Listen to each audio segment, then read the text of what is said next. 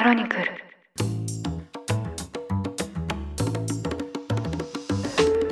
おはようございます。2023年12月7日木曜日。ニュースコネクトあなたと経済をつなぐ5分間パーソナリティの新井里奈です。この番組では1日1つ5分間で世界のメガトレンドがわかるニュースを解説していきます。朝の支度や散歩通勤家事の時間などにお聞きいただけると嬉しいです。さて年末が近づくと今年のニュースを総ざらいといった形で1年の話題を振り返る企画も目にすることが多くなりますがこのニュースコネクトの今年の配信も私もざっと見てみました。中でも多かったなというトピックはウクライナ戦争やパレスチナの問題米中の覇権争いや AI の話題も多かったですし異常気象といった環境問題も印象的でした。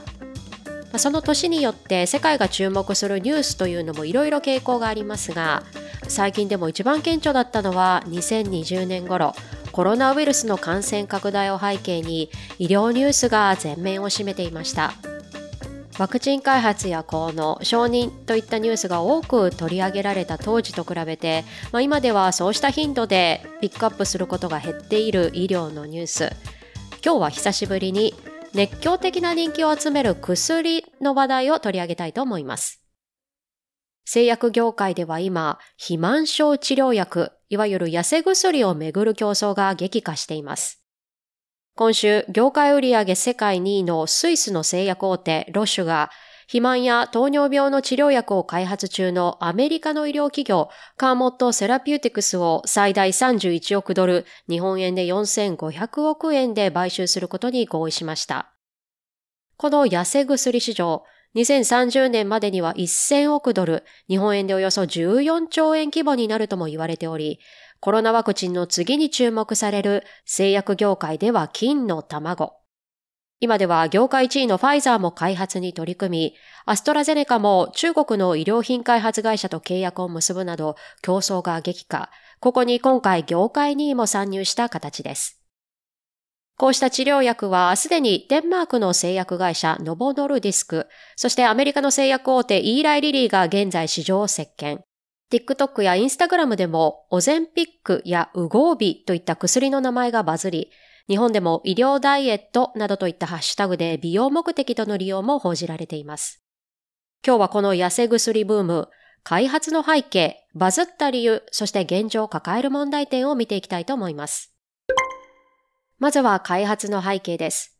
この肥満症治療薬、もともとは糖尿病の治療薬、中でも生活習慣病として最も多いタイプとされる2型の治療薬として開発されました。糖尿病とは、血糖値を下げるホルモンであるインスリンが十分に働かないため、慢性的に血糖値が高くなるという疾患。これまでにも治療薬というのはあり、血糖値の上昇を緩やかにする飲み薬や、インスリンを直接投与する皮下注射など様々なアプローチが存在します。では今市場で注目されるこの新薬はどういったものかというと、GLP-1 と言われる、もともと小腸から出るホルモンを真似して、インスリンの分泌を促すというアプローチ。これで血糖値を低下させるという仕組みです。が、後にこの治療薬が減量にも効果があることが分かり注目されることとなります。次にバズった理由。これはまさに目に見える効果と SNS です。当初は糖尿病患者に向けて開発された薬も減量という目に見えてわかる効果は SNS を通じて広がりました。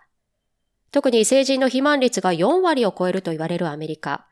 オゼンピックという薬品名のハッシュタグは TikTok 上で2億7000万回表示されるなどしています。このオゼンピックという新薬、デンマークのノボノルディスクが開発したものなんですが、もともとアメリカでは2017年 FDA アメリカ食品医薬品局に糖尿病治療薬として承認されます。ただその後減量につながる有効成分を増やし、2021年にはウゴービという名前の肥満症治療薬として承認されることとなります。実際は異なる薬なんですが、どちらもこうした痩せ薬という文脈でネット上では広がりまして、中でもあのイーロン・マスク氏が SNS 上で健康的で引き締まった体の秘訣を聞かれたところ、ウゴービと答えたことでも火がついたと言われています。ではそんな薬、現状の問題は在庫不足です。圧倒的なニーズに生産が追いついておらず、中でも本来必要な糖尿病患者に行き届かないという問題です。そもそもこうした薬、本来は糖尿病患者に処方されるものなんですが、実際には適用外使用、いわゆる承認されていない効能や効果、用法、用量で使用するケースというのもあります。これは先ほどのアメリカだけではなく日本も同様です。例えば日本では保険診療と自由診療というのがあり、前者は国民健康保険などが適用されるもので、診断と薬の処方には制限があります。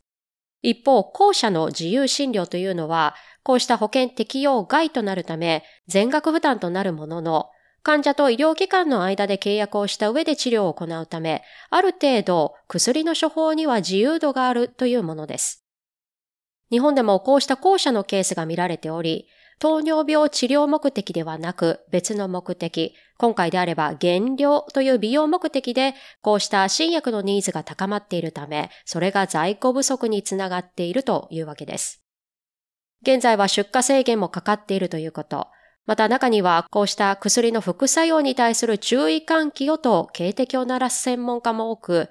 10月には日本医師会も不適切な使用をやめるよう呼びかけています。こうした競争が激しくなる痩せ薬市場、より安全で効果が高い薬の開発が期待される中、現在の市場が抱える問題も合わせて、各国がどう承認を進めていくのか注目されます。ということで今回は人気が高まる痩せ薬市場を取り上げました。運動せず食事制限なしで痩せられる。そんな夢のような薬があったらそんな思いに共感する人は自分も含めて多くいると思います